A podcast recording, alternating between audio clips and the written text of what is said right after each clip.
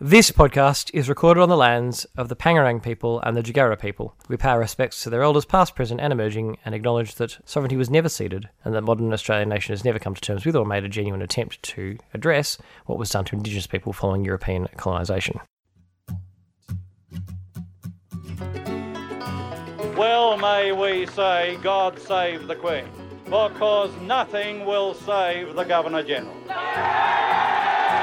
You know I've searched my heart to prove there's better ways to push and pull. Hey, whatever gets you through these days.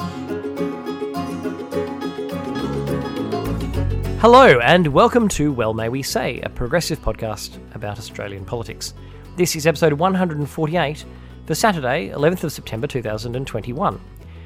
I'm Jeremy Sipico, and each week I'll be joined by a different guest host help me. Each week, sorry, each indeterminate period of time I'll be joined by a guest host to help me discuss what's just been happening to the country, what's likely to happen, and hopefully what we can do about it. Tonight's guest host is returning guest host Nick Carr. Welcome back, Nick. Hey Jeremy, how you going? I'm I'm all right. I'm in, in liberated, well, liberated in quotes, regional Victoria. I we still haven't had anybody come to stay in our house since we moved two months ago because it's What's, not uh, allowed. what what what are the changes now? What can you do now that uh, you know it's opened up a bit more? we can do pretty much anything except we can't uh, go to Melbourne or Shepparton, and we can't have Okay, yeah. any other people in our house. Oh, okay. We are we are considering whether whether our, our board game friends should should just um, look it, it, the extent to which you can have an intimate intimate partner. Like, what, Mm-hmm. Yeah. what do we actually need so they can come to our? just- How is that tested? anyway.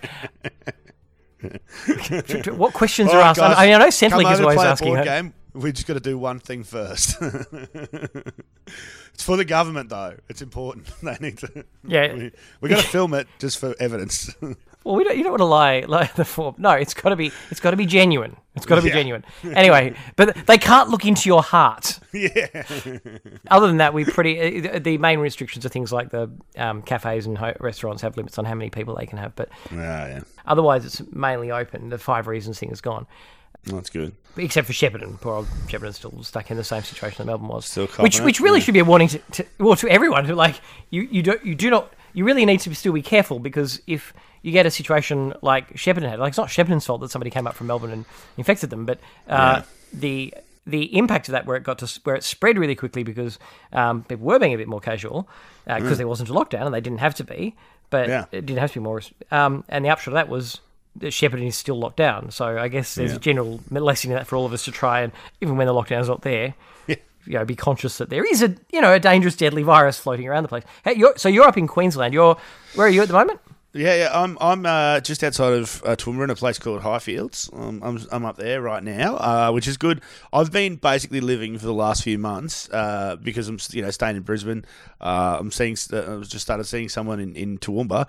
So like basically every weekend uh, on Friday, I pack my car with all of my stuff. and my dog, and get out like and, and head to Toowoomba or you know head to mum and dad's in Gatton or whatever to stay, just in case there's a lockdown. Like so, I stay out of it, so I, I don't have to go back Yeah. to Brisbane for the week. Like I could just work from from wherever, and uh, yeah, so I've done that this week. Which today with the news that there's five cases in Brisbane, I'm glad I did because uh, yeah, I don't know. Like I think I got out, uh, I came down on Thursday this week, so that's good. So I definitely have a few days clear. But I tell you what, it is it is. Um, a bit like scary at the moment because just like you know you say you know it's it's not Shepparton's fault someone could just come out from the city or whatever and be real casual about it there's a genuine fear uh, here of that happening from someone from New South Wales. Like we've heard, there's a couple of people snuck up. There's the the truck driver that's travelled through. Um, there's that real fear that someone's going to sneak through or find their way through the border and and because you know like and and fuck take us down as well. Like it's um, Well, because Yeah. New South Wales has just given up. They've just got now. Yeah. Now, I, I this this really it's. I have you found this is very odd? Lefties in New South Wales seem to be really b- have bought onto this whole. "Oh, we've got to give up on zero COVID. yeah We've got to. We just got to. You just got to let it. Let it. rip. We can't. We can't say. And we've had a lockdown. I, I- I feel like the New South Wales lockdown is not the same thing. I wish that when the national cabinet had originally, when it during when it first happened in Victoria, I wish there'd been some um, agreement that for the sake of clarity around the nation and people moving and so forth, they'd agreed on what different stage lockdowns meant. Yeah. This is stage one lockdown. This is stage two lockdown. These are the rules that for those different lockdowns, so that at least then you know everybody around the country could be would know. Okay, New South Wales had an infection. Um, this would be a stage four lockdown Yeah. or whatever. So with these, there was consistency, but Yeah. the, it's I suppose it suited the aims of the people who don't want there to be that consistency, and they want to be able to say there's a lockdown when there when there isn't. So when they tr- clearly isn't. like, yeah. Well, because obviously there's lockdown, but there's big parts of Sydney where where you know where if you're if you're in the poorer parts of Sydney where you know you don't even deserve to have a local ALP, maybe you should just have Kristina Keneally parachuted in. Those people are being locked down quite harshly and brutally, and like to the point where you know what- in that um, apartment that run by um, not Mission Australia, but it was basically you know in the Oh, yeah. where the police were confiscating people's alcohol. Who the hell do they think they are? Like, Jesus what- Christ. Yeah. I hadn't heard of that. That's mental. Imagine being locked down and then having the police like you know going through your Dan Murphy order. That's just Yeah. adding insult. Oh, that's just It's insane there wasn't riots. Like, if someone tried to do that, like, if someone, you know, like, if we were getting locked out and someone came and tried to take a bottle of scotch or something off me, I think I'd be flipping out. Like, I wouldn't be taking that well. it almost feels like Sydney's approach is a little bit those who walk away from Omelas. You know hmm. the the Ursula Le Guin story. No, I'm not familiar. The premise of it is that there's a it's a short story. It's worth you know, look look up OML, uh, Google for O M E L A S on, on Google. You'll find the short story. It's, it's accessible on, on the internet. Sweet. the premise of it is a civilization that is everything seems to be going very nicely. Everything is quite it's quite a blessed civilization, as somebody else from Toowoomba, who we might mention in a minute, might say. it is, however, built on it it is entirely dependent on, and everybody knows, a small child who is suffering uh, in in a dungeon or somebody in the city. And everybody knows that if anything would happen to that, where, where that child's suffering was to cease, all of their prosperity would end. Yeah. And so people just know know that it's there, Yeah. know that it's happening and are willing to accept that child's horrific suffering for the prosperity it gets them, except for those who walk away from Omelas, which is the point of it. Yeah. Anyway, so yeah, it almost feels like the relevance of that. Uh, th- this is probably not the, the most relevant of, um, thing that we've ever talked about on this podcast to that story, but may- maybe maybe the brutality of the police towards like the cruelty towards those of people in Sydney in the most disadvantaged suburbs and the most disadvantaged people in those suburbs, and the police are like, and we'll take away any alcohol. it feels like. Do they think that, that that that the prosperity and the future survivability of Sydney uh, are, you know, dependent on making the most vulnerable people suffer the most? like, well, if we make them suffer more, maybe things will work out better for the rest of us. Yeah. Like, I mean, what is the thinking there? It's perverse. Hasn't that kind of been the liberal, the liberal party uh, general vibe for the last I don't know decade? Like, let's make them hurt as much as we possibly can, while make it out like bandits. Like, it's it's been effective for them so far. So, yeah, they still keep getting votes. So, yeah, I don't know. I think glad you know, like everything that's happened in Sydney. I don't know how anyone in that state, sorry, in New South Wales, could not want to storm the, the New South Wales Parliament House and just carry them all away. Like everything that's happened, like it's it's so clearly that you know they're, they're at massive fault. Like at every step of the way, they've made the wrong choice, and they've done everything they can to not have to own up to it, not go, yeah, you know what, this is us. And then now they're just like, you know what, we we've lost control of this. We're not going to do the briefings anymore. We're not going to try getting the COVID. A, a bunch of people are going to die. Like to hell I with the fact that the you know? ICUs can't take people, and we're trying to have people do Yeah. do hospital care at home, and uh, that people are dying from that, and yeah, just like and and and the fact that they're still like. This is the model for the rest of the country, and, and Scummo's, you know, talk, tell, or TGB's getting Scummo to. What are you going to do about these rogue premiers? You mean the ones who aren't just willing to go, ah, fuck it, let it rip? Yeah. I feel like they're not the rogue pro, rogue premiers here. Yeah, yeah, yeah. That's it. And I can understand, like anyone. I don't think there's much of the sentiment here. Like I, I've been watching, you know, listening to a lot of the, the coverage and a lot of journalists, you know, based in Melbourne and Sydney, or whatever, talking about, you know, like Queensland and, and um, Western Australia, and even with the journalists now, they've they've just accepted it as well. Like they've just got they, they've con- they're definitely towing that line that, oh well, okay, so we've given up on COVID zero. Yeah. Now when are these other states gonna gonna agree to that as well? When are they going to work it out? Because you know, if they keep holding out, it's like, Yeah, New South Wales has given up, so that's it. yep, yep. We've decided for the rest of you now. Fuck yeah. you all. Yeah, that's it. Well, I mean, they essentially kind of have because it's gotten so out of control that it, it- there's no way it's not going to spread to our state.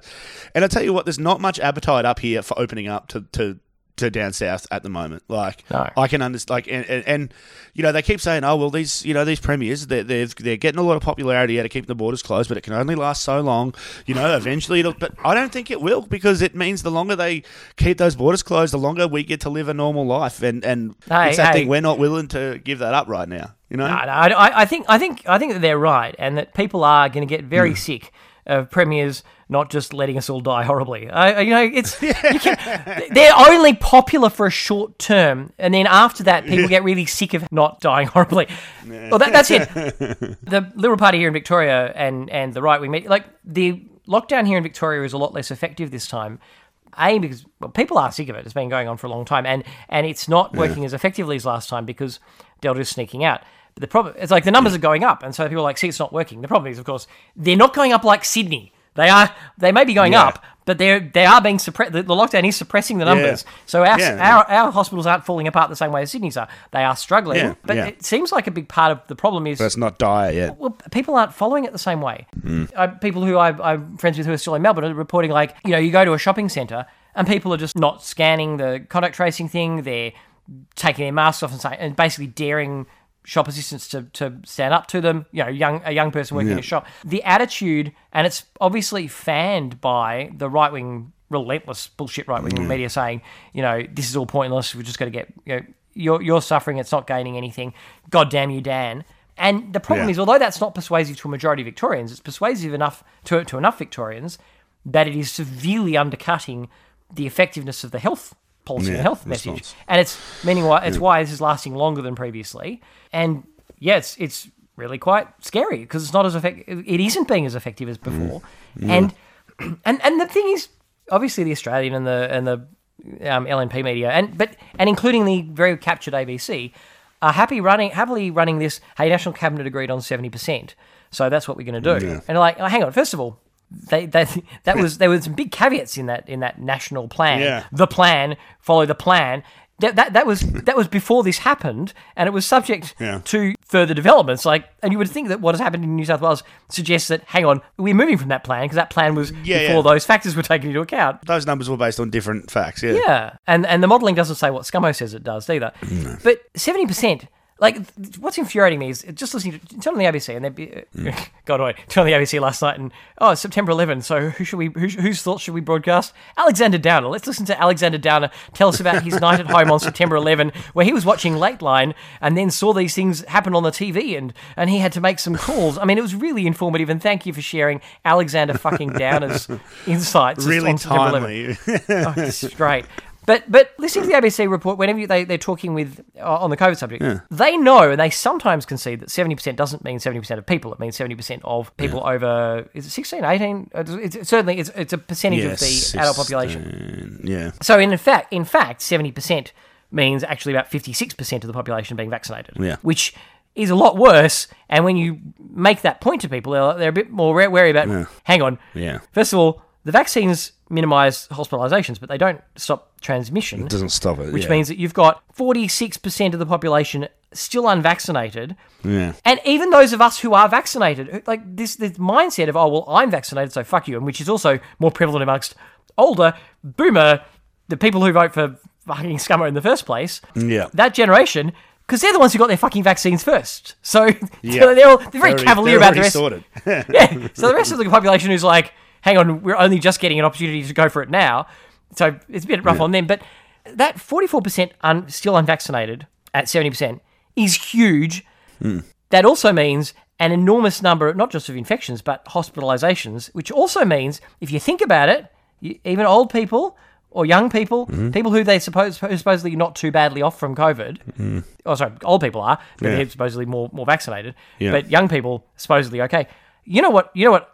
Every group of pop- uh, the population needs, even even if they're vaccinated, access to ICUs for other things. Yeah, yeah, for a car accident and all. Yeah, yeah. Yep. So this whole thing of like, oh well, we, we're we're fine because I've been double vaxxed, so you know I'm, I'm probably fine. Yeah. You- You're forgetting those ICUs full of people means that you're not fine if anything else goes wrong. No. You're not immune to, to you know, nature taking you out. Yeah. No, no, it's all right. I can walk away from this car accident because I've got double Pfizer. the cars just bounce off me. So it's insane to me. That's right. It's not that AZ shit. It's the good stuff. That's right. I can I can just walk into the road and nothing can nothing can harm me. I'm impervious to all harm. Seatbelts. Um, uh, that's for non-vaccinated cowards. That's right. if, if only if only Superman had, had double Pfizer, he'd be impervious to the kryptonite. yeah, It'd be fine. he'd, he'd never lose. And yet, and yeah, you're right. The media are just like, no, no, seventy percent. That's the that's the deal. We're fine at seventy percent. There'll be some deaths. There'll be a couple of deaths. People will, but, you know, not too many. Yeah, Fuck you, all of you. I fu- and I don't remember having a, a, a, a. I don't remember getting to vote on whether we open up at seventy percent of adults. No, yeah. being fifty six percent of the population. Because I'm not voting for that, no, no, not on board. and I didn't agree to that. Yep, and and um, there will be some deaths there. You know, like that, that's what they're excited. You know, they they keep saying, yep, there will be some deaths, and they're willing to accept that. But they all think it's not going to be them. And if there's one thing that COVID has has proven time and again that it has.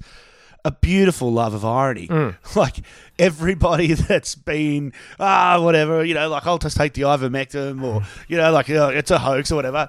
They're the ones that have caught it.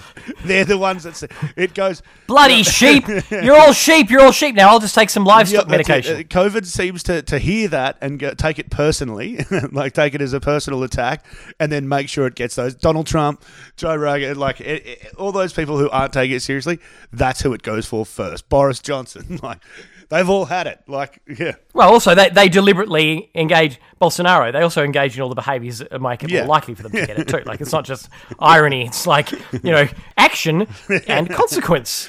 that's it. But, yeah. But have you seen? Like, there's a whole there's a whole Reddit on like there's always been a Reddit of you know leopards eat my I think it's like r slash leopards eat my, my No, face no. or something. You know you know from the the old the old remark about like I never thought leopards would eat my face. Says woman who voted for the leopards eating people's faces party.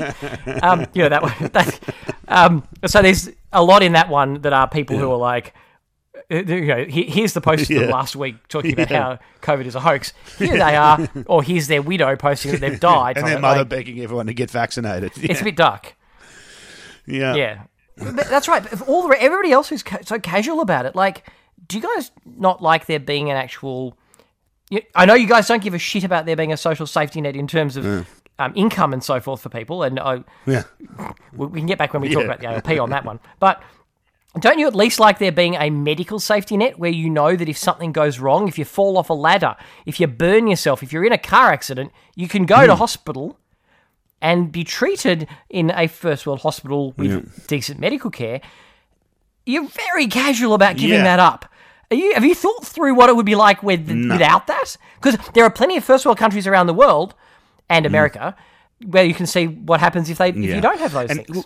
yeah, we're all so used to how like good we've got it in that regard, like having access to, to affordable healthcare that we can't even conceive of it not being available. But I mean, surely people are even just like even if it isn't a major thing, you surely would be wary about going to a hospital because they're full of you know they're treating people with COVID. Like COVID will be around those hospitals, and and if, if we've proven anything time and time again, it doesn't matter how good your quarantine facilities are, they're going to get breached somewhere. Like someone's going to, you know, like forget to wash their hands or do something, and then next thing you know, the whole hospital's got it. You know, Yeah. Oh, I, I, somebody was having a go at that on, on saying that, oh, well, if there's leaks from the hospital quarantine, then, you know, what, why are we all so keen on there being essentially prison camps being proper, properly run quarantine facilities? Which, I mean, it's true. Like, um, uh, hospitals are not purpose built for, ho- for quarantine. So shouldn't there be actual quarantine facilities? And people, the retort to that is, Yeah. oh, yeah, you want more prison camps like the, like like we're perfectly happy to put refugees in. And and oh yeah, it's not even all that effective because there's still leaks from hospitals. But hang on, the quarantine within a hospital is not the same thing at all because that's there's doctors coming in and hmm. out. There's a like quarantine is that's a trying to keep it out from a hospital, but it's still in a a busy thing hmm. environment where there is movement back Yeah. and forth. Like they're not. That's not the same as a quarantine facility where people are spending days until the specifically there, yeah, and not coming in and out like this. There's isolated. That's the whole point of it. Yeah, Whereas Yeah. well, the hotel one doesn't work because people are getting infected in a hotel quarantine because hotels are not designed as hmm. quarantine facilities. So the, No, the 14 day thing doesn't work because 14 days is assuming that you've run out your 14 days from when you were last exposed. But then you get exposed in hotel Mm-hmm. quarantine and that 14 days starts afresh. And so, but we let people out after. Yeah. Like, it is ridiculous to me that that is, we're still relying on that. And, and It's only now that sods are being turned on actual quarantine facilities. It's bananas. Yeah. But, and yet, have you noticed how so many otherwise lefties in New South Wales uh, have, have bought onto the we've got to move on line? It's like, is it something about New South Wales that infects even lefties? Not COVID, but like the whole New South Wales environment. like, just what is Yeah. happening there? I don't. It's bizarre. There's different. We're, we're, we're getting different state mindsets. Like there is the, the states are becoming more and more separated. Like each state, I think, has its own. I mean, especially like Victoria. Like you guys, after all the lockdowns and that, there is going to be a collective mental. You know, uh, impact that's just for Victoria. You know, like it's not gonna. None of the rest of us are gonna understand it. Like, and that's the thing. Sydney doesn't really understand it because it's never really fully been in there. So the fact that they've had you know, like some uh, short term um, inconvenience now because then you know they're like, well, no, okay, well, whatever. I don't, I don't like this at all. Let's just uh, fuck it. Let's just rip it open. You know, like Yeah. it's the same in Queensland. We've, we've, there's definitely that mindset now, and I mean. Queensland loves, you know, traditionally we love racism, so it's this this whole situation has given us a new excuse to find different people that we want kept out of the state. Like, this time it's even the white ones, you know. Like, it's like no, oh, dirty Southerners, no, not on our borders. Sorry, no, thank you. Like, okay, uh, I've mentioned before on this podcast my day job. I'm a property valuer, and I'm seeing a lot. Uh, like the property market's going crazy here. Like people are spending big money on houses. Like uh, it's it's it's insane. Like how even the really affordable areas to buy in are now not affordable. No. Like just you need you got you got to be throwing half a million dollars to buy anything half decent at the moment, which is crazy in some of the areas where you used to be able to buy something for three hundred grand or whatever. Now it's like you know it, it's it's going. Yeah, nuts. Wayne, Wayne is the same. It's big- ridiculous, and it and it's, Yeah. it's it's entirely fixable, as we've talked about on the podcast Yeah. Many many times. It's just that Yeah. neither well the LNP just like it. They're perfectly. happy. It's a transfer of wealth from the poor to the rich. It's creating a permanent landed class and permanent um, you know tenant class. And that look, all of their let's return to Dickensian times dreams are coming back. It's just it's everything they want. But and Labor is too gutless to do anything about it. Let's let's get on to Albo. But Just quickly, I just uh, finish that. I'll finish the point. Sorry, I was uh, Sorry. trying to make there. I'm sorry, that was a premature se- uh, segue. I, I just No, left no, in there. yeah, I'm no, sorry. I love it. It was it's a it was, oh, look. You saw the opportunity. It was too tasty a segue Mm. to, to give up. I understand, but with the property market, like the the the big thing I'm being told every day by real estate agents and and the people like buying and selling in the market is, oh, what's driving it up is we've got all these people from uh, bloody Melbourne and New South Wales coming up and buying up everything so they can get out. Now I'm not actually seeing that on the ground. Like I'm not actually like sometimes I'm seeing some contracts from out of state, but the most of them I'm seeing are just local people who are buying at inflated prices because they think they're competing with these these dirty bloody southerners or and it's like man it's yeah it's and that's I think that's it's that's like our collective Queensland mindset now is going to be don't you fucking New South Welshman and uh, Victorians come up here in our like don't you fuck our thing up like we're good like we're empathetic but at the same time it's like stay the fuck out. There's a mini version of that here in the country in Victoria too, because people they were like, ah, filthy Melburnians are coming up, uh, and, and we've only been here for a year, so we're like, yes, those filthy Melburnians coming up. anyway, Melburnians, you know. dirty city dwellers yeah, no, it's, it's terrible. anyway, let, let's get on to the, the, the, the sad future for all the rest of us, and, and let, let's get back to that because when we get to Albo. But before we get to Albo, I just wanted to. There's one other thing that we needed to mention while we're talking on on the um, difficulty that we're having with the the. Uh, lockdowns and, and, and oh and the fact that New South Wales is just going to doom us all because they're determined to open up on Monday. But, but did you you saw of course that last weekend being Father's Day, Scummo did his, his flight across to Sydney on, a, oh. on the VIP jet and then Yeah. and then back again. And and they're like, no, of course he has to be able to fly back to work. Yeah, He only hang on. His, his family could be in Canberra. They're, they're not in Canberra because he, they, they Yeah. prefer being in Sydney. No. But they like his family could be with him in Canberra, and and, and then he did that. the Australian tax Yeah, well, that's right. He didn't pay for the VIP freaking jet for him to go. It's not like No. he was going to Sydney for a work thing. He went to Sydney for a family thing, and and did it at Yeah. vast public expense rather than having his family live with him in Canberra because he doesn't want to have the, his family live with him in Canberra. He he he'd rather stay with. Do you know? Do you know that I, I heard this on what was I watching on the ABC the other day? Him and Josh Frydenberg are housemates in Canberra. They What? they share a house In the lodge, Yeah, I think so. Yeah, I, th- I think I think Frydenberg stays in there with him so that he's not. I'm putting this down as bizarre and, and unconfirmed and wild speculation because that sounds very odd. I need to see some evidence It's of that. so That's- weird. No, no, I swear to God, I swear. Well, I forget what I was talking about, but uh, was it? Someone was. Uh, All right, you- was it you someone look- on the Guardian. you was look- asking? Oh, yeah, I, I got to look that up. You look that up But while yeah, I'm ranting. It's Okay. definitely a thing. Anyway. Yeah. Okay. Yeah. No worries. That's what the podcast is. Just mainly me ranting. I'm sorry. It's all right. Yeah. That's why he doesn't want his family there. They're going to spoil all the time that him and his little mate Josh have running around the house when no one's watching. Like, I don't know what they'd be doing, but Very bizarre. boys' club. Just take those hunting human beings or something. I don't think he's a Sydney dickhead, and he wants to have. They like the lifestyle in the rich parts of Sydney. Yeah, and yeah, and he has to be in Canberra for work, but but that doesn't mean he can't be based in Sydney. Apparently, everybody else needs to Yeah. actually Oh, well- live in well, Canberra. But Yeah, that probably makes more sense, but it's less fun to speculate about. so he posted a weird photograph of, of him with with his kids for Father's Day, which was actually taken earlier in the year at a at a commemoration of some teenagers who died. And they were releasing doves. It's a very Mm-hmm. weird thing to post on Father's Day. Um, but he also did his classic sneaky about it thing. Like, Yeah. even if there was some, it was fine for him to be flying around, and we'd all understand him wanting to go and see his family. Yeah. Which, if it wasn't for the lockdowns and the fact that everybody else is restricted from travelling, there probably wouldn't have been the fuss Yeah. about it. We're used to Prime Minister spending, yeah. you know, I mean, it's still hypocritical for him to spend so much money on a private jet to fly to Sydney to see his family and come back again. Like, Yeah. you know, that's that's more Prime Minister as master Yeah. than Prime Minister as servant. Yeah. But anyway, but it's the Yeah. fact that he's doing it over while everybody else is restricted and can't see their families on Father's Day, and it's like Yeah. it's an example of a leader who can't lead by example because he's not a leader. He's just a I'm in it Yeah. for what I can get, and if you all for for expecting anything more of me. Yeah. You know, I've set a very low bar for myself, and I, I intend to barely scrape over the top of that low bar.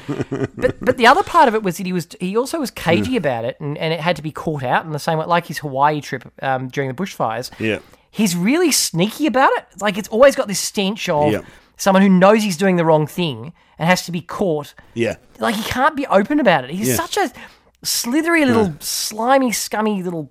Anyway, He's a grub. He really is. Like he know. See, that's it. He know. Like, and it it, it shows you because he's so indignant when he gets called out on it. Yeah. Like he's he's you know has the press conference and He's so indignant about it all. But it shows you that he knows that it's wrong. Yeah. Because he's trying to cover it up.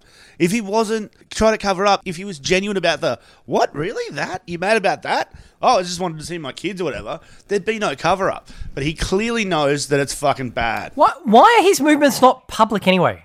Yeah. He should. He's where the prime minister flies around on our doc, on uh, time should basically be public knowledge anyway. Frankly, it shouldn't be a weird Yeah, se- after the fact or something. Yeah, yeah. Like I, I can understand from like maybe not wanting to advertise where he's going ahead of time, so for security reasons. But at least after the fact, it sh- you know like you know within a day or so it should be up or something. I don't know. Yeah, know. it shouldn't be something we have to catch It's, him um, doing. It should be. It, it should be all, all Yeah. over uh, transparent. Yeah, and I think it's a really big deal that it, he's not in it with the rest of us. Hmm. Like.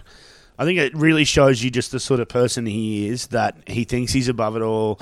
And, you know, like it's fine for everyone else in the country to suffer. Like everybody has stories of, you know, like there's rallies on the other side of the country they want to see or, you know, dying relatives they have to stay with and so they can't stay with their partners. Everyone throughout the rest of the country has suffered and not gone months and years without seeing their family and he can't go a weekend because he needs because he's so arrogant and, and he needs his Father's Day weekend for them to tell him he's amazing. you Actually- know, like he's a great dad. Actually, you know what? I'm, I'm, I'm going to be slightly fairer to Scummo. Um, and not in an Anthony Albanese way where Anthony's like, we're, going to get onto the, A, the ALP No, in a sec. that's it, Jeremy. I'm starting. I'm starting an even more left wing podcast now. I'm outraged. I haven't said it yet. Hang you on. abandoned us. No, no. All right. Okay. I was saying that the problem with Scummo is that he won't lead by example. yeah. But that's probably not right. He is leading by example. His example is to all of the dickheads like him Yeah. who are selfish assholes who don't give a shit about anybody else around them. Right, yeah. He doesn't actually believe in the idea of the cl- the rest of us sacrificing personal comforts No. to preserve life of other people. He doesn't believe in that. And where he can't override the premiers, Hmm. because the premiers are determined to try and save lives, Yeah. He's leading by example by undermining the public health message because he doesn't believe in the public health message. Yeah. And as far as he's concerned, the public health message is some kind of weird socialist commo thing where it harms businesses. I notice that all of the assistance Mm-hmm. in- when the lockdowns happened, even when when he it happened to Sydney, when it happened to Victoria, he's like, That's their freaking problem. Yeah. when it happened to Sydney, he brought back JobKeeper to an extent. Well, brought back some supports, but again, only for like if you're on on JobSeeker, you get nothing. Nothing, You only get benefits. You get more. There's three tiers now. You're on JobSeeker because you lost your job before the most recent pandemic. Yeah. If you lo- we're on, it did have an income, but it was at a lower lower number of hours. You get a smaller rate. And then a smaller ex- excess amount, and and if you've lost lots of hours, then you're on a slightly higher rate.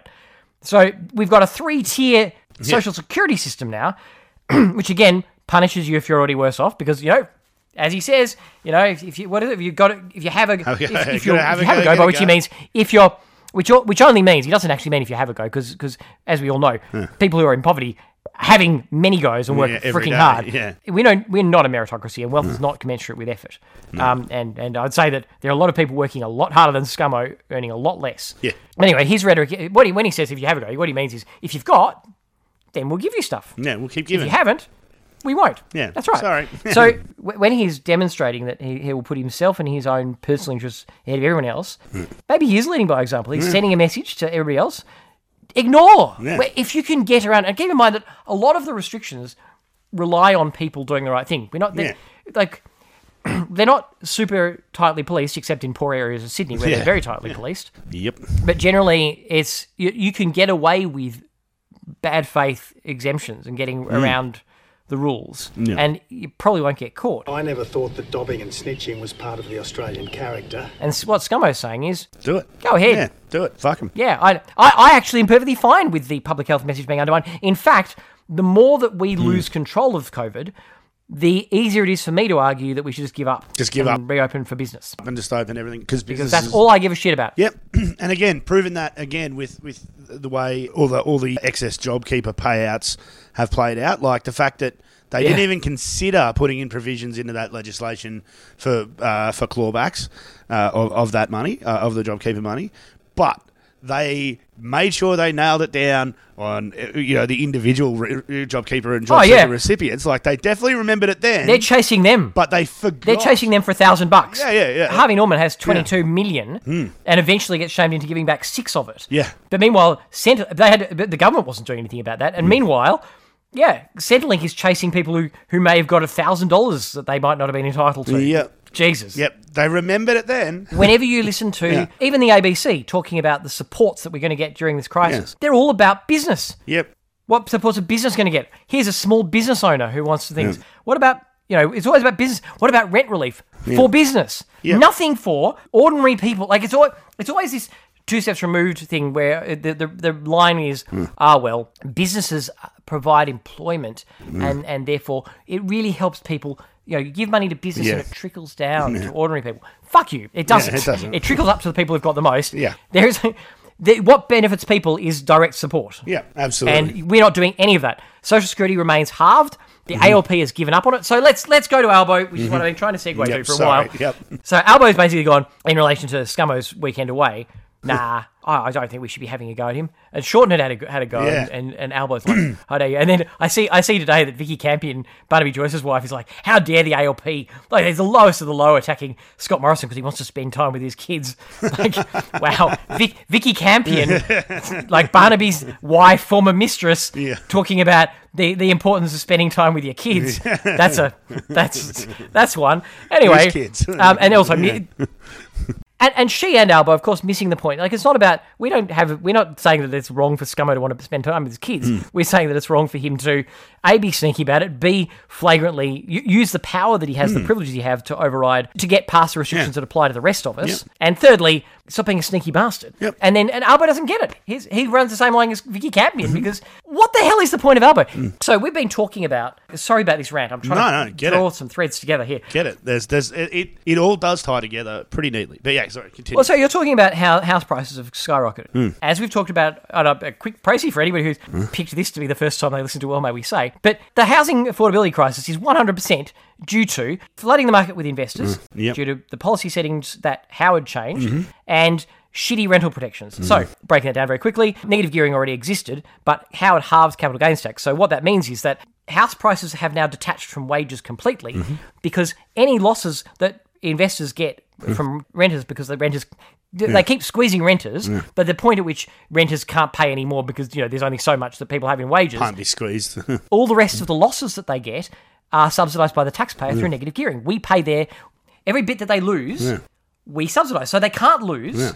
As long as they're on a high enough income that they've got a tax bill to reduce, Yeah. which is another reason why negative gearing benefits the rich. And Yeah. this bullshit wherever they defend, whenever they defend negative gearing, they're like, but people on negative gearing have taxable incomes, many of them under 80,000. It's like, yes, after they've used tax- negative gearing to reduce their real incomes. Yeah, yeah. Like, their real incomes are much more than that. Yep.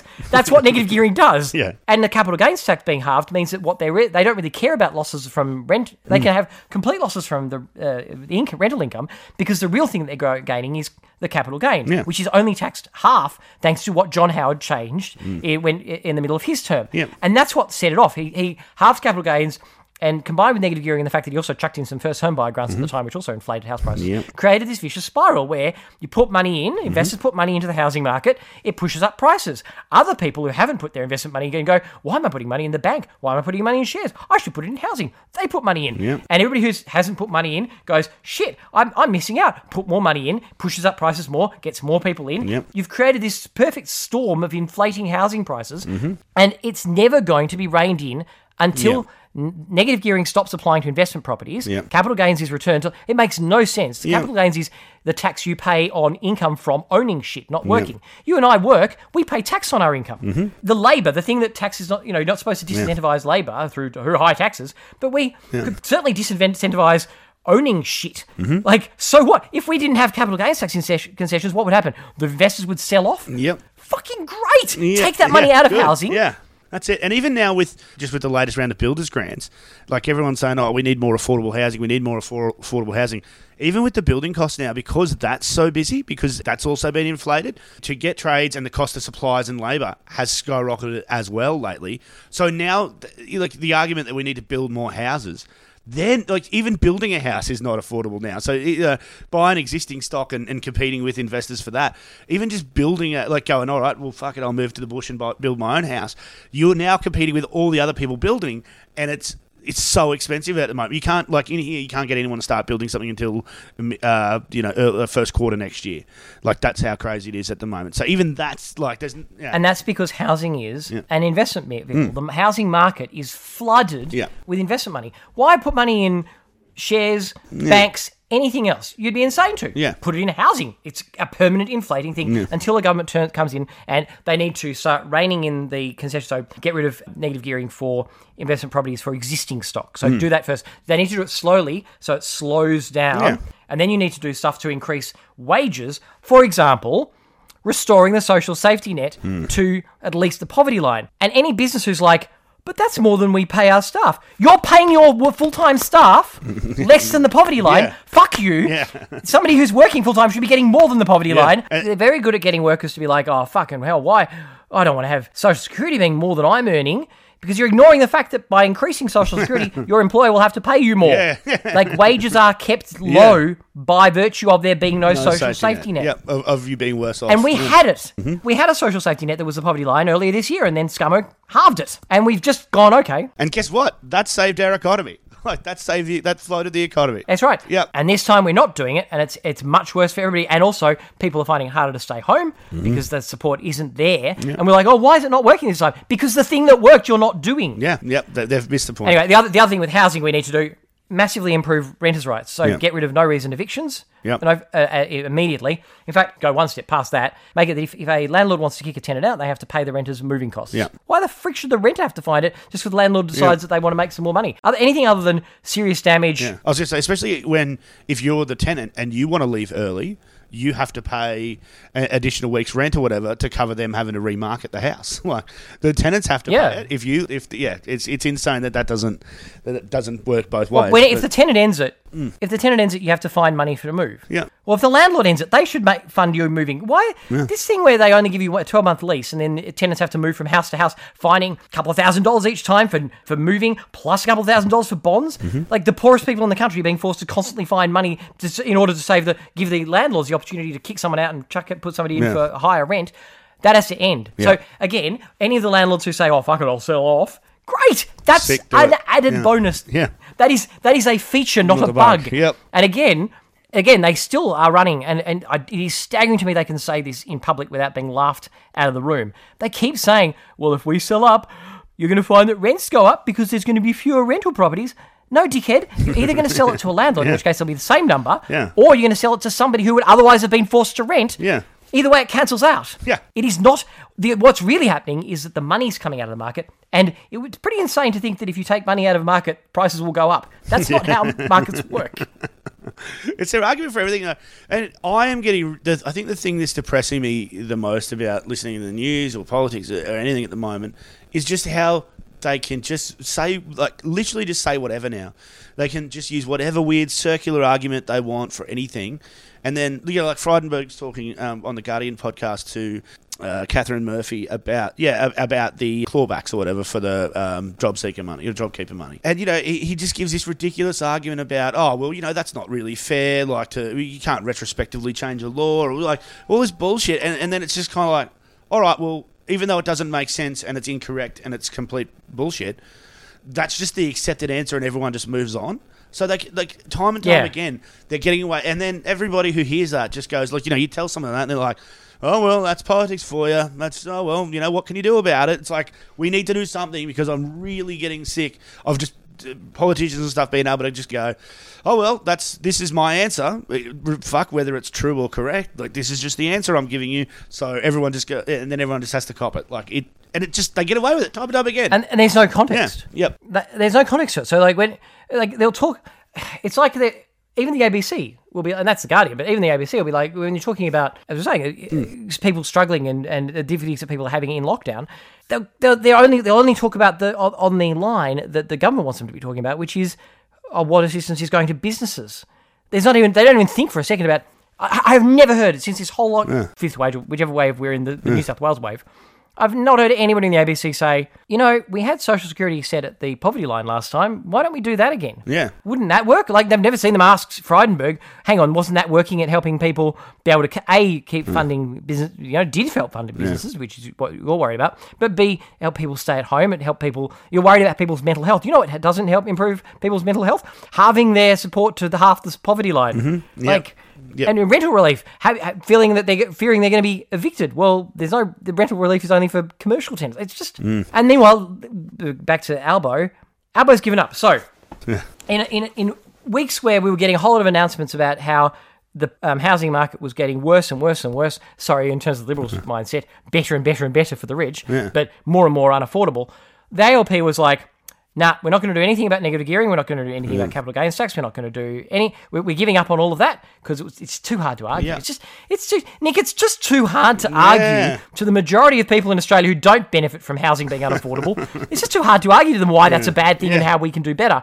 And then they also decided they were going to give up on the um, stage three tax cuts. So it is staggering to me that the ALP's like, nah, we, we can't argue. We can't win an argument that rich people shouldn't get bigger tax cuts funded by the rest of us. God like, damn. Yeah. like that money's coming from somewhere. How is it that you, the ALP, can't run that argument and win it? And the fact that you didn't win it at the last election doesn't mean that your argument. That doesn't mean that you shouldn't Yeah. have been running that Yeah, yeah. argument. It just means you need to do a better freaking job of running it. need to- you if need you to failed to win, Yeah. that's it's like I, I I can't think of the analogy, but it's basically like their their idea is if we if we're doing a thing that is easy and we fail, I guess we should just just that's give it. up entirely rather than well, they're not. trying to. They're currently. just yeah, he's, resign out of politics. Yeah, they're not in opposition at the moment. Like they're just okaying everything, and I don't understand how they can't see that that is a massive losing strategy.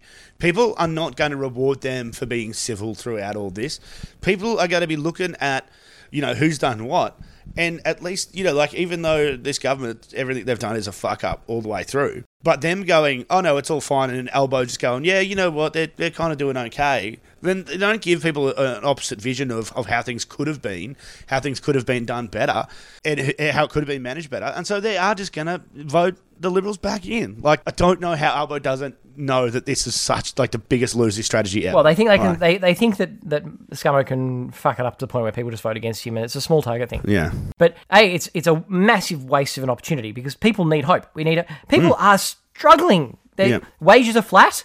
People are unable to afford things. Housing is ludicrously unaffordable, and that is affecting more and more people. You have this miserable situation where you could be giving people hope and, and, and, and showing them the way out of this. And instead, you're trying to sit sit small and say you do scrape through Albo. Say you you know Scummo screws it up to the point where Albo scra- scrapes through. He then can't do anything. Yeah. He doesn't have a mandate to do any of the stuff because he promised he won't. Yeah. And not only that, but he won't be able to tackle any of the problems he does face. So he's even if he does become prime minister, he'll fuck it up and lose very shortly. Yeah. Because the Liberals have gutted revenue. Yeah. They have gutted your ability to do anything. Yeah. So you're not going to be able to fix any problems, Mm-hmm. even if you do scrape through, because they've tied they're tying your future hands right now. They don't care about tying their hands right now because their attitude is that you sh- the government shouldn't do anything. They don't give a shit about the people being Yeah. left behind. But if you do give a shit, which I know you don't, but if you did give a shit, you would notice that they are fucking your future ability to do anything about Yeah. it. You have to stand up now, or you won't ever be able to do anything. Yeah. There's no coming back. And that fucks all of us. Yeah. We're all fucked. If you don't fix housing, we're all fucked. If you don't fix wages and, and social security, we're all fucked. Like these are real problems. Yep. And you're ruling out doing anything about them. What is the point of you?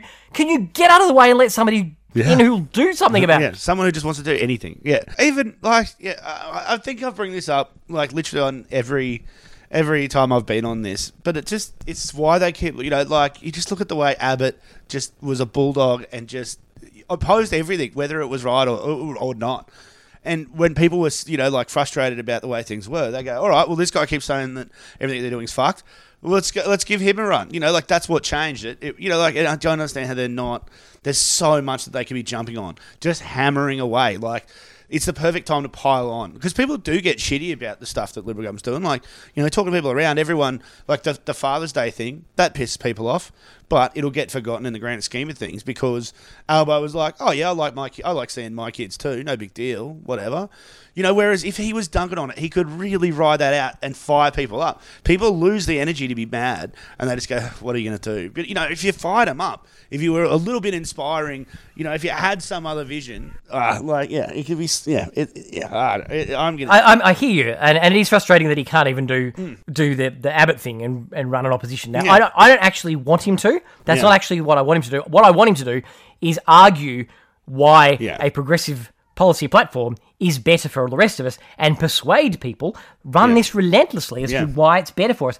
You know, you're a worker and you don't like the idea of, of, of having to fund your through your taxes the poor people getting more money. No, no, let me explain to you why a social safety net improves your bargaining power with your employer Yeah. and improves your wages. Let me let me explain to you how, how you know it gives you some security or housing. Like the idea people don't want to have their kids living at their houses. You know, people who, who are affected directly, like surely we've all noticed how terrible housing is, and, and it's a real problem for all of us. And a, and a party that's actually going to do something about that hmm. should be able to win votes. But also, even the people who don't give a damn because they've got their houses. Well, hang on, do you want your kids living with you forever? yeah, Like, do you want your children to have? Do you want to have a situation where the only way that your kids can have a house is if you give it to them? Yeah. Do you want a situation where the only people in the next generation who own houses are those whose parents gave them a house? Or do you want to have a? If you're a, you know, I believe that people should be able to, you know, uh, uh, work and save and buy a house. Well, then maybe we should restore that because that used to be a thing you could Yeah. do and it isn't anymore yeah, surely AL, the ALP should be able to win that argument. And the idea that they can't, that they're, they're too gutless to do it is infuriating. And meanwhile, I see that um, Adam Bandt's, like, this, is, just going the other way.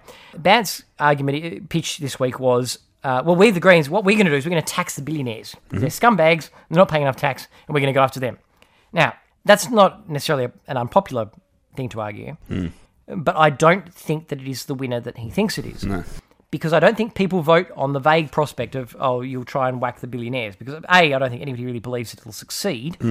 Like just they, they'll they'll, Yeah. they'll find a way to snake out of it. Always do. Yeah, And B, some money goes in. It's hard to evaluate what that actually means for me. I would have said, thought that the stronger pitch for the Greens would be to say, we're going to go to the the election um, election campaigning to make housing more affordable and to restore the social safety net. yeah, And those are our two things. Those are the things that we need that we that, that are vital for Australia right now. I mean, sorry, the Greens probably would also be like action on climate change. Yeah. But we can take that as read with the Greens. Yeah. But in terms of specific things that they could require from Labor mm. in order to form a minority government, restoring the social safety net and restoring the housing affordability with those specific policies that we're talking about, I would have thought that's a stronger pitch. And mm. it's also a strong pitch because what's Labor going to do? Turn around and say. No, we're not going to do that. We'd rather be in opposition or we'd rather send everybody back to another election than restore the social safety net to the poverty line Yeah. The point of having that as your central argument, central pitch, is that you can work at undoing the innate hostility people have towards a decent social safety net. Ah, bludgers, dole bludgers, hate dole bludgers. You can be arguing, hang on, first of all, nobody in Australia should be starving. No kids in Australia should be starving. But secondly, that's how they're keeping your wages low. That's how they're keeping your wages low. Have that as your actual campaign until it sinks in and people go, oh, shit, yeah. Actually, if people on Social Security are doing uh, are on the poverty line, then my employer will have to pay me more. Yep. And there's not an employee in the country that doesn't think they should be getting paid more right now. Like doesn't doesn't feel like they're getting Yeah. stiffed. Yep. Absolutely. I, I would have thought that's a stronger a stronger pitch. yeah. Oh yeah, look, I, I, I agree that that's a, a a much stronger view to be prosecuting for them. I think that that's a better chance. I, I do think that there's just saying blankly tax the billionaires. I, I would like that to work, but it doesn't seem to. People seem to still be under the impression that one day we'll all be, bill- you know, that they might be a billionaire and they don't want anyone come to take their money off them. So I don't know, like that, that doesn't seem to fly. I wish it did, but I, I, I still think that there's an argument to be made where, especially you know, with the job seeker thing with Jer- you know the Gerry Harvey example. Um, you know, I think there's there's a there's a gap in there. I don't think people realize just how much money, like how big a chunk of money that was, that was just pissed up a wall, that was just given to companies that were already making profits. Like just how obscene it was. Hmm. I think that they could be doing a bit. Like I think that there's something there. It's like. You, you know, I I think there, there's a way to, to get people to grip onto that. Oh, yeah. and, um, for that to be effective as well. Yeah, because that's uh, what they could have done with that money instead. Yeah, you could like, is you could specifically have a policy that we will pass legislation to require every business that had a profit Mm-hmm. and claimed JobKeeper to pay that JobKeeper back. Yep. To pay it back. You could you could have that as a policy, and yes, it's retrospective, but so freaking what? They got Yeah. that money, they didn't They do need that it. all the time. Give it back. Yeah. public money. Yep, yep, and it's a Yeah. huge amount of like it's it's not just a little bit; it's a massive chunk. And if you know, it's all about budget, bottom line, and whatever else, and you know, not not you know, busting out the um, the deficit anymore. Um, that's a huge chunk of money that could have done so much. Like that amount of money could have um, increased the social safety net uh, to, to above the poverty line again. Like we, we you know, like that that Oh. money could have done that time over. Like And that, in relation to that too, whenever anybody's like, so this is the other thing. Actually, before I get to another point I want to make, I think I've talked about this on the podcast before. It is infuriating to me that progressive parties in Australia are really bad at dealing with the ratchet. We've talked about the ratchet before. So Mm. yeah. the Liberals are always about now we'll give tax. We've got some money. I mean, even though this year when they gave the billions to uh, in tax cuts to the rich, they didn't have money. They were already in deficit anyway. But they, they still give money away. They just like here we're just going to give this money away. So they're always good at giving the money away and then coming back now and being like, oh, we're going to have to, you know, cut social security and we're going to have to hmm. raise, or what's being floated now is we'll have to raise the GST. because that's the one that they, they would quite, they don't mind the GST because it hits hmm. the poor people. so that ratchet is always happening. It's always like tax cuts when there's money, service cuts when there isn't. It's always in that direction. yeah, And progressive parties have been have been letting that happen for a long time and very Mm. bad at winding it back. Hmm. But it shouldn't be that hard. No. So when the Liberals are announcing that they're going to spend two hundred billion dollars on tax cuts for the rich, that is when the ALP and the Greens should say, "Nope, we're going to restore poverty, Social Security to the poverty line." Or no, we're going to make sure that Medicare applies for dental for everyone. Medicare. wh- Why is dental not part of Medicare? My teeth are part of my body. Why is it not part of Medicare? Why is this Makes no one sense. weird exclusion? Yeah, sorry. Yep, uh, we're going to cover everything on your hospital bill except for your fingers and toes. You lose any fingers and toes, you're on your own. Sorry. Yep. bizarre. So whenever the Liberals announce a tax cut, that is when you announce that you're going to bring back one of these big public spending things that we need, that you know that we need, Yep. like dental and Medicare or restoring the social safety net. what you could do with the money instead. Yeah. So they can't at that point argue because their attack when you announce those things is, oh, how are we going to pay for it? And your attack at that point is by not doing the tax cut. They can't run that attack Yeah. because it's obvious how you would fund it by not doing that thing. By not giving a bunch of money away. Yeah. And it, whereas just going, oh no, we oppose, oppose giving money to the rich doesn't really appeal to people. It doesn't. It's got a minor. You know, we like the idea- we don't. You know, we resent giving money to the rich, but it's not. It's not a real sticking thing. Hmm. But if you put it in terms of you could have dental, that's the thing that sticks in people's heads. Yeah. And the same thing in reverse. When they go to t- to cut services, mm. so when they say, "I'm sorry, but we're going to have to," I don't know, halve the social security or whatever. is, When they're talking about when they're doing their service cuts, that's when you announce that you're going to restore tax rates. That's when you do your we're, Yeah. we're going to have a, a resources super profits tax, or we're going to restore the so the tax rates to what they were in 2004, which would fund pretty much anything and get rid of the deficit. We don't even have to go back. We don't have to go back to like the 1960s where tax rates were really high. Yeah. And I love the idea that 50s and 60s were these, you know, halcyon time before communism took over. you look at the tax rates back in the 60s. Yeah. They were a lot higher than they are today. Anyway, we can just go back to 2004 before before Latham and, and Howard were, were, were leaders of the, and when Howard got those, put those tax cuts through and the Labor sort of waved them through, Mm-hmm. those tax cuts in 2004, we went back to those tax rates. Even if you adjust them for C, for CPI, so you adjust the tax brackets, and you just go back to those tax rates, we would be hundreds of billions of dollars better off and we would be able to afford all these things. But again, you announce your tax when the other side's announcing service cuts. You Mm-hmm. announce your spending when the other side's doing tax cuts. Mm. It's re- it's not rocket science, and yet they never do it. And it is infuriating to me that Give them an opposition. Yeah. is anybody here listening to this Yeah. podcast connected with one of these parties? Can you not have those things ready to go? So, Yeah. like, just know that at some point the Libs will announce tax cuts. Yeah. That's when you have your poli- spending policy Yeah. ready to go. Yeah. And you know, at some point they're going to announce service cuts. That's when you have your, your tax policy ready to Yeah. go. Just, just, just, it's really easy because that way it's always in terms of, as we were saying, Hmm. well, actually, it's in terms of what people are receiving at the bottom, at the end. So theirs is always about how we give money back on the tax end Yeah.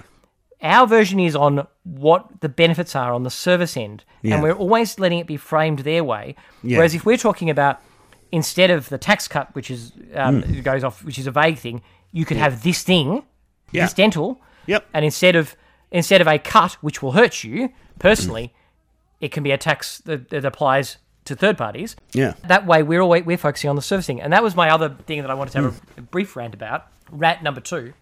have you noticed that whenever they announce a spending thing, so whenever the Libs are, are under pressure for you know the, the, the paltry state of aged care or whatever, they'll come out and they'll be like, "We're spending this many hundred million dollars on this." Yeah. and over 10 so there's a bunch of fudges here that they never get called on first of all just in terms of the money which is not the main point that i'm making but i'll, I'll just get to it which is it's it's uh, you look at the over what period so it'd be like 700 million dollars over 10 years or something so Yeah. why over 10 years like hang on Yeah.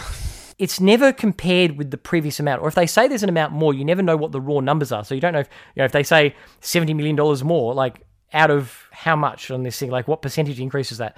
And is that an increase when you take into account population growth and CPI, or is Yeah. it just you've just increased it enough that the amount of money per person is effectively the same? Yeah. So though the time period, the amount per person, that you never get asked. They never get held on those. No. But more importantly, and particularly when they're so good at when they spend money, it being eaten up by middle parties like Middlemen, you know, yeah. the job network Sarina Russo. or whatever, Yeah. like middlemen. Yeah, Oh yeah. There's always more executives that need bonuses, Jeremy. Yeah. yeah. So there's no incentive on them because the, the headline amount. They always frame it in terms of the cost to the budget. We're Hmm. always we're never looking at the benefit. It's just. Shut up about this issue. We've put money into it. Yeah. That's the extent to which we look at the benefit. It's always vague. The benefits are always Yeah. poorly defined. Yep. and the cost is the thing that you that is very clearly defined because in their mindset and what they want you to be thinking about is this is spending it's spending and it's hard and it's costly and it's coming from you Yeah. and it's never the other end which is what we are actually doing Getting. is providing this many Mm. you know this is how your access to NDIS mm. people will improve or this is mm. how your the money that you'll be able to get at Medicare will improve. The, the, the- the- we'll be getting rid of a gap there. We'll be covering dental, or we'll be restoring Social Security. So the amount You'll- that people will be getting at the other end. yeah. So you'll be able to afford rent and groceries and not have to choose between the two. yeah. And if you're alert to it, you'll hear this every time they announce something. It's always about the cost end mm. and never about the benefit end, which is how they want to frame it. Mm. Yeah. But it's something that we should demand better from, and we should be pressuring journos to put pressure on them. So, what does that mean for people at the end? What does that mean on the on the ground? Mm. Yeah. What What is a person in an aged care facility? How is their their situation going to improve Yeah. in concrete terms? Yep. Hold them to the fire on that. That's what's important. Yeah. Anyway, that That's a great no. It's a great point because it is. It's how they get. Again, it's another example of how they get away with you know all these bullshit circular arguments and things that go nowhere because they don't. They, they never actually have to talk about the end result. They just go, "Oh, this is what it's costing. It's too much. You know, we've got to worry about the budget. Blah blah blah. Bottom line. Whereas if you you know you actually force them to go. What's the actual material change to somebody's day to day life? Like, wh- where does that end up? They never have an answer for that uh, often because, you know, for the Liberals, it's not. It's not a. It's it doesn't. i i you know, like it doesn't make them look good. It doesn't help their argument. So they just make a bullshit argument and and just go, oh well, shrug their shoulders, and everyone just walks away. Whereas, yeah, like you say, if it was actually like They don't want examples of the government helping people because that's the opposite of what they they, No, they yeah. politically believe. They believe Yeah. government can't help people and shouldn't help people. But Labor should do better at this. Labor should be like, this is what the benefit is to people on the ground. Hmm. And the journals should be holding the Liberals to account on it, but they don't. Because what does Labor actually like? It's like, yeah, we know what the Liberals believe in at the moment. We know what their aim is. What does Labor believe at the moment? Like, they're not. Like, what are they actually fighting for right now? They're not doing anything. They're not. They're not giving us. There's no alternate view either. Like, as much as this government's doing nothing, but that's what they want to do. Like, that's their aim is to do nothing. They don't want. They don't like government. Whereas, That's you right. know, the, the Labor Government is terrible. Let us be in government, and we will demonstrate to you how terrible government can be. Yeah, I mean, it, it is. It is. That's the same argument as when they, you know, they cut the funding or whatever to Centrelink and, and or, you know, to Centrelink and then go, see, uh, you know, the services aren't working. Guess uh, we got to cut the safety net more. You know, it's that same sort of double double standard where it's like government doesn't work. Oh, so- schools and health, education and health. They like you, you, you cut, you run down the public health Hmm. system and the uh, public education system, and you're like, look how bad government is at providing those services because Yeah. you don't fund them properly. like everything. Yeah, it's yeah, it's it's how they get away with it. They, yeah, it's outrageous. It's insane. I'm very depressed. It's all upsetting. Yeah, it's a bit sad that we don't have anything to hope for from. If Albo gets over the line, he's not going to do anything about the big problems that are screwing us all. no. So, no. and, and, and any ALP people who are like, no, no, wait till they get in government and then they'll do it. And you're like, no, they won't. No, they We- won't, Like, yeah. that fairy, I don't believe in Father Christmas, the Tooth Fairy, cops as heroic people who we should trust, Yeah. or that the ALP will become progressive in government. These are fairy stories that don't come Yeah. true. They never come. I'm an adult. I know that they are fictions. Yep. I yep. just- that's it. it is- It's not. Yeah. It's. Just. Yeah, they've got to do better, but they they don't seem to care. Like I don't know, I don't think they want to win. I don't think they want to be in government right now. I think maybe that's it. Maybe maybe look, honestly, maybe that's the answer. You know, it's a pandemic. Things are fucked. It's a lot. It's really hard. It'd be really hard to, to govern at the moment. Like there's a lot to juggle. So maybe they're just like, you know what? Let's just sit this one out. Let's just tank this one, and we'll come back. We'll come back in six years' time when it's a bit better. You know, like when, yeah, and we can blame them for everything. Let me say something on that because Hmm. it is a, an, an you know an axiom that the people who want to be in in government, anybody who wants to be a ruler, should not be a ruler. And you know, it- you know the worst the worst kids are the ones who are like, I'm going to be prime minister one day. Yeah. You know, th- th- those people are psychopaths. Yeah. Uh, unfortunately, when I was a kid, I, I wanted to be a prime minister one day too. But that was because I was a poorly socialised private school kid with delusions of grandeur and, and you know, easily bullied, and, and thought that one day, one day I might not be bullied. If I was prime minister, I wouldn't be bullied. It'd be great. Anyway, I'd get I'd get to do the bullying. no, I wasn't thinking that. I was thinking that it'd be. I'm not. I'm not a terrible person. I like to think anyway. I am. But- on the other hand. since the last podcast, the other thing that happened was Afghanistan, and I'm not going to go into great detail now Mm. because obviously it, it's kind of beyond an Australia topic. But it, I mean, it's it's once again, I can't actually. I kind of would like maybe we should have a chat about it at some point, but not this episode because it's gone too long already. But yeah. there, there is a discussion to be had on what our obligations are to Afghanistan because we went in and smashed up the place, and going Yeah. away now and going, oh well, we give up. Bad luck. Bad luck if you're stuck there. Yeah. I, I am not a uh, what are they called the hawks or whatever the people who want to go into war. Hawkish, but I also yeah. think that I'm also not ca- okay with the world just going, oh well, bad luck. It's too hard. Yeah. Fuck those people. Bad luck. No. I'm not okay with that either. Like I think you do actually have to make an effort to enforce human rights when you, when somebody's stuck Yeah. in a tyrannical regime. But you don't do that by just going in there and smashing up the place Yeah. you actually need to anyway but, but that's going to be a discussion for another day but the thing about afghanistan that i will say irrelevant to this discussion mm. and, and whether people want to be, pro- be leaders when that was happening and australia was we were so slow and shitty at getting out the people who'd helped mm. us let alone any you know the lives we could have saved Oh, we were shitty at getting out you know australian citizens let alone Yeah. afghans who'd helped us let alone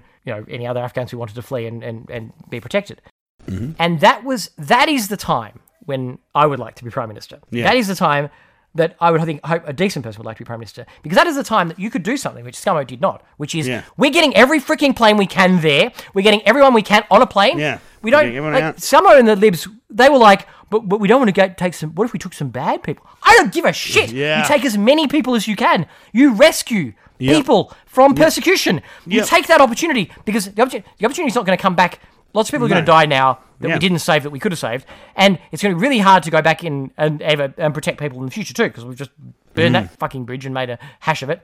Mm. Yep. But the idea that we had, we did not do everything we can to save the people who needed rescuing. Because we didn't put every resource we have at, at, the, at their Mm-hmm. disposal, we didn't do everything we can to flee to rescue people. Those are lives that you, as a prime minister, could have saved. Mm-hmm. And Scummo did not. He did not give a shit. He was the person he's always been. The same same Mm-hmm. dickhead who's smugly went and spoke to the refugees on Nauru and was like, "You're never going to come here, so fuck you." Yeah, that whole damn. video he recorded, do you remember? Yeah, It's, yeah. If you have a valid claim, you will not be resettled in Australia. You will never live in Australia. nasty piece of work. Yeah. That is the point at which being prime minister matters because he had the executive power to get those planes there and get people on those planes. Yeah. And he Yeah. fucking didn't. He did nothing. And that is the point at which I'm like, I don't genuinely want to be prime minister because I mean, actually, actually, I would quite like to be able to put these things into parliament and put some Yeah. have some pressure put onto fixing these fucking things we're talking Yeah. about in the podcast. But otherwise, going through the process of politics is, would be a nightmare. Yeah. But the thing about being a national leader would be that you can save those lives. Yeah. And the thing that's, that we saw from Scummo is that he not only doesn't give a shit about, you know, I don't hold them hose, mate. He's given, he doesn't care. No. I mean, He's it is got- consistent that he doesn't see them as human beings because he didn't give a shit when they were on boats either. He was happy to drag them back to sea. Yeah. It just, it is monstrous to me that you could be a person who's had all the privileges that Scummo's had and not take the opportunity you have to save those lives. That's what gets me. he is a, a person completely devoid of empathy. He has none.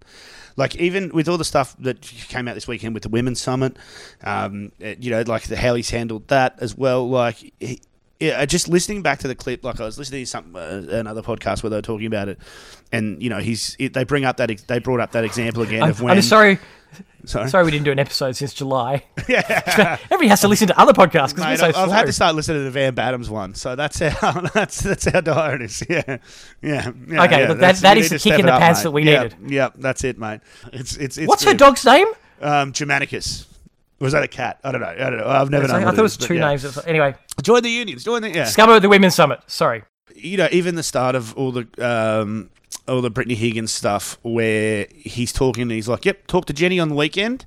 Yep, she made me realise that rape's bad." It's like he like he has no empathy, and even the way like he uses his family, which I know this is somewhat a typical politician thing, but I think he does it to a degree which is even more extreme, like the Father's Day photos and all that. He does see his wife and children as tools. He has no empathy, even for his own family. They are definitely just objects for him to use to further himself. And when it doesn't work, that's he gets. You see, he gets frustrated when people don't. He's like, no, no, but I have the wife and kids. I care about women. Like I talk to them. Like that's you wanted me to talk to my wife, didn't you? That's why I did the thing. I spoke to her. Didn't want to. Yucky, but I did it. Like, oh, turns out rape's bad. You know, like it's yeah. I don't know.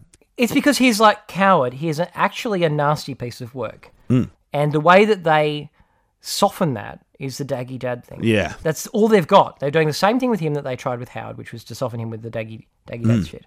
And yeah, that's it. That's that, so he has to rely on that because if you take away the daggy dad pitch, who is Scummo? He's a nasty piece of work who Yep. Hmm. never done anything nice for other people. He's always just and he's odd. Like he pe- get, rubs people up the wrong way. So the daggy dad thing is what all he's got. He has to rely on it hard. Yep. He has to run it hard because he doesn't have like that is that is the the vote pitch that, that covers up for the rest of the shit. In the same way as it for Howard, you know, the daggy cricket shit Well, that's yeah. made him seem unthreatening Yeah, when he's mate, really mate. a threatening, a- nasty a piece of work. crook dude. I mean, look, you know, like you- all you got to do with the scummo, like you know, you, you ju- you judge him by judging by the company he keeps. His two best mates are a QAnon guy who claims that, you know, he's getting uh, Morrison to, to sneak in dog whistle stuff into his speeches, or Brian Houston, uh, a guy who cover up, covers up for pedophiles. Like, they're his mates, you know, like they're his two best Hmm. What a- friends. what in a the world. bloke. Yeah, what a great guy. I mean, like, yeah, Oh, that's, yeah. if you're going to judge him on He that. burned a lot of Australia's capital, uh, Mm. political capital in the US, and trying to get when he when he went with Trump to try and get Brian Houston into that dinner. Like, Mm. Yeah. that is in, in in addition to we've just burned a whole lot of Australia's capital negotiating with the in the UK trade deal that we've just negotiated to get climate off it. Yeah, Fuck us, what a terrible. Jesus. We are an evil. Under those bastards, we are like an even more evil country. Like Australia's always been a dodgy country Yeah. with with some pretty. Oh God, I'd forgotten about Alan Tudge and his whole. I, I don't want um, kids learning negative shit in history class. They need to be learning about the glorious victories at Gallipoli. Oh fuck! I didn't even know that. I didn't hear that. That's fuck. That's Jesus. Look up Christ. Tudge's remarks. There, it was in the, guide- the, the, the detail of what he was saying, but he Mm. was also he was like he made a remark about how the problem with teaching history that you know, that was critical of Australia was that it would make it hard, you know, harder Mm. for people to sign up and join the military. Like Because if you don't understand that deeply, then you're not going to protect it, as a million Australians have through their military service, and 100,000 people have died in the protection of those. Um, of, of, of, of those things and to defending them. just blatantly the, the education, the, the, the people in charge of education in the country being like, it needs to be propaganda. It needs to be nationalist propaganda so we can sign people up for the military. Like they're not even subtle about it. It was bizarre. Alan freaking Tudge. What was the other thing he's oh. demanding? A dark emu not be taught now. Anyway, it's, Yeah. can I talking of creepy dudes? Let's let's end on something that's I think close to home for you, Nick. Oh, yeah. Creepy dudes. What are you? What are you? What are you accusing me of, Jeremy? You're in Toowoomba. Yeah. Okay. You're in yep. Toowoomba, No, uh, mate. That's good. Yep. I am in Toowoomba. Yep. And, and, and who is Toowoomba's favourite son? Favourite son of mm. Toowoomba. I A mean, man, man who's sure made a made a sure re- it's me, isn't it? re- other than Nick Carr, Other and than a man Carr, who. who- Who's had a, made a real go at, at having a profile on the national stage over the last decade or so? Oh, Mr. Shelton, my good friend Lyle Shelton. Yeah, yeah. He's, he's had he's had What's a rough week. Did you see what happened? No, I haven't Did you heard. see what happened to Lyle? No, I haven't seen what happened to Lyle. What's, what's going on? Oh, Jeremy's taking off his. All right, so- for the listeners at home, Jeremy's taking off his glasses for this. it's about to go down. I just it's it's sad, Nick, and I need to be able to I need to be able to wipe my eyes. Um, it's not because I might laugh. Yeah. So so poor old Lyle, Lyle Shelton, former head of the Australian Christian lobby, Yep. campaigner against uh, LGBTI people for many decades. Nasty piece of work. A lot, also also mates with the Proud Boys, the, the neo Nazis. Oh, yeah. just just a great person. Just, Just a great person. a lot of their interests Um, align. You know, they just have a lot of the same interests and goals. Well, he's, he's a proud he's, a, a proud a proud gentleman. So you know, so you know who Fred Nile is. yes. Yeah. Very leader of the uh, the fundamentalist, nasty Christian Democrat Party in New South Wales. So Fred Fred was going to retire, and and he was going to uh, give his upper house seat in the New South Wales Parliament to Lyle. Lyle was endorsed as his successor. Yeah. So Lyle was going to move to New South Wales and take up that role. Fred Nile has disendorsed Lyle Shelton. Ooh. He has he, he feels that what Lyle Shelton was putting out there um, was not, not not consistent enough with his views. He was not enough of a. He, he's spoken with God, and uh, God has told him that he should stay in power. Oh, really? that, uh, Another. Lyle Lyle is out. They, after after he's, he's flirting years? with Cory. Yep. So poor old uh, after after um, Lyle's tilt with Cory Bernardi's party failed. After he's, he failed on marriage equality. After he's failed, he's now he's now gone to gone to join Fred Nile, and uh, Fred Nile has, has uh, had a closer look at Lyle and um, said no. Jesus, if So, even Fred Nile, uh, like, what's what did he do to Fred Imagine being too extreme for. Fred. yeah. I know. I, I don't. Where did they diverge? I don't- Where, yeah. where did? It's, it's unclear. All, all that we know is that, that Yeah. that he didn't like some of his posts, and that uh, that he felt that God God had spoken to him, and uh, Lyle's out. Jesus. So yeah. it's a it's a sad day in Toowoomba. I, I obviously. Mate, I if I, if I see It's him a- walking around the carnival of flowers tonight, I'll give him a cuddle. Lyle, mate, hard done. Sucks, mate. You know, like, you know, it's, uh, it's you know always hard when we're going for a job and don't get it, mate. You know, especially you know it's hard for everyone this time of year. But just uh, anyway, And this is the thing, Nick. So many people, so many people have been gloating just Yeah. because one of the nation's worst and nastiest people, who's worked so hard to cause harm to others, is suffering personally. Yeah. And people find that funny, Nick. They find it funny. They there is this Schadenfreude. There is Yeah. joy in this disgusting, horrible person's misfortune. yep. I just Not it, me, ma- it makes you sick. Not me, mate. I I feel for that. No, I hope. Yeah, no, I'm glad. I'm glad. I hope he suffers. He sucks. He's a shitty dude. I, I believe. yep. I believe the suggestion was put out on Twitter that uh, if any other far right parties wanted to um, invite Lyle to join them as uh, part of his campaign to wreck as many right wing organisations as possible, please, uh, Lyle is at home and waiting for your call. I can't wait for him and Blair Cottrell to release a hip hop album together. fucking would. I can't. I do occasionally mix him up with Stephen Fielding and, and think that he was doing the you know those weird stunts that Stephen Fielding used to do. But no, Li- hmm. Lylie's a creepier and even worse dude than. Fielding. Super creepy. It, it is. It is astonishing to me that he could have. We did think that we were going to be stuck with him because surely he could get on with Nile, Fred Nile, and, and hmm. he'd have that seat. And, and you know the bar to be in the New South Wales Parliament is pretty low. Mark Latham is in the New South Wales Parliament, and, and and Lyle didn't even qualify on on the to snake sneak through on a on a creepy fundamentalist ticket. Like it's just You reckon what, what a failure. Yeah. what a failure. it's just he must fa- he's just failed so hard. Yeah. it's it's like if he wasn't one of the worst people in the country who's constantly out to do harm to others, you'd kind of feel sorry for him. yeah, I mean, but he is, so you don't. Yeah. But um, yeah. He's worked so hard and got so little to show for it. Yeah. Well, Nick, let, us leave it there because this actually turned into a giant podcast. So I wonder if that's something to do with waiting uh, a month or two between episodes. There's a lot mean, to discuss. Yeah. Nick, where can where can people find you? What, what are you up to Uh, these I'm, days that people uh, should should look you up? on Instagram, I've got. Uh, um, yeah, you can always find me at Nick Carr Official on Instagram. Um, I've got coming up two shows now. I don't know, like I, it's it's with all this pandemic, it's so fucked because it's like. You know, we, we've we are open in Queensland, and uh, you know, like I have shows. I feel so bad you know, talking to you know because I've been making an effort to try and call some of my Melbourne friends and that lately and see how things are going. And they're like, "What are you up to?" I was like, "Well, I've actually got a show on the 25th of uh, of this month at Good Chat Comedy Club in Brisbane called Nick Carr Throws Shit at the Fan. It's a an interactive working in progress show. Uh, uh, it's not all completely written yet. It's a lot of new material. Well, I'm just trying to get it a new hour for next year, so it's it's a, a lot of trial and error stuff. But there'll be it, it'll be a fun show. So if people want to come along to that, um, yeah, you can find the ticket link at Eventbrite. Uh, just search Nick Carr on Eventbrite and it comes up. Uh, or um, uh, what else do I have? I think that's the main thing I've got to plug at the moment. Just that. Uh, all, all 46 odd episodes of Car Crash are still uh, online. We're not currently going anymore. The podcast has kind of ended, but it's still there if you want to have a listen. Um, it's weird. We still It had a up- story arc. So it did have a story arc. We haven't actually finished it, but we are going to. We haven't announced it yet. We're going to do a live show as part of the Good Chat uh, Comedy Festival uh, this month. We're going to do a live show to finish it off. Uh, so if you're around when we put up that, that'll be great. Um, but yeah, it's, it's still a really great podcast. We still pick up the odd extra new listener or whatever, and like someone reaches out to me and like, "Oh man, we really love the podcast. Does you know? Are you still going?" It's like, "Oh, sorry, no." I'm like, "No, not quite," but uh, but it's a good podcast. So that's that's all I've got going on, Jeremy. The podcast, and I've got some live shows. If you're around Brisbane, get, get go and see as much as you can because you know. Every, I mean, look, I'm doing all right. I got a job, but there's a lot of comedians who didn't have any other income who are doing it pretty tough right now. I suppose all around the country. That's in Melbourne and Sydney, like people who just can't work at the moment. So Yeah. or think they're about to be able to, and then the rug gets pulled out from under them.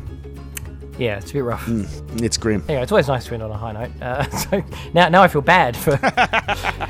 No, I feel uh, it's like those things. I, I don't know. I feel guilty because it's like so many people can't. You know, we're, we're so lucky up here in Queensland to still be able to do what we're doing, and it's just. But it's also like, oh, I feel bad advertising it. But you know, uh, come if you can, please. And in the meantime, in the meantime, if you are stuck in Melbourne, you can listen to this podcast when we record it, which we will try and do more often. Yeah. Um. Also, so at, at Well May Yeah. We Say, if you want to discuss any of the things we've t- talked about uh, on on the Mm-hmm. podcast tonight. So it just sounded a bit like a. If any of the things on tonight's podcast have moved you in any way, please don't hesitate to. Con- um, at Well May We Say on Twitters. Also, if there's some guests you would like us to ask to come on the podcast, that would also be be helpful because we're happy to happy to invite guests on, new blood, as it were. But anyway, so yes, anything you would like to suggest uh, at Well May We Say. You can also find us uh, at obviously wellmaywesay.com. Thank you to all of our Patreon subscribers for continuing to support the podcast. We are still alive, even when we there's a gap in recording. We will do more episodes, and we are grateful um, for people who will continue to listen and uh, continue to support the podcast. So thank you very much. Uh, otherwise, we'd like to thank Robin Gray for the music, uh, Alex Lum for the artwork, and we'll see you all hopefully in the next week or so. Cheers. Cheers. Good night.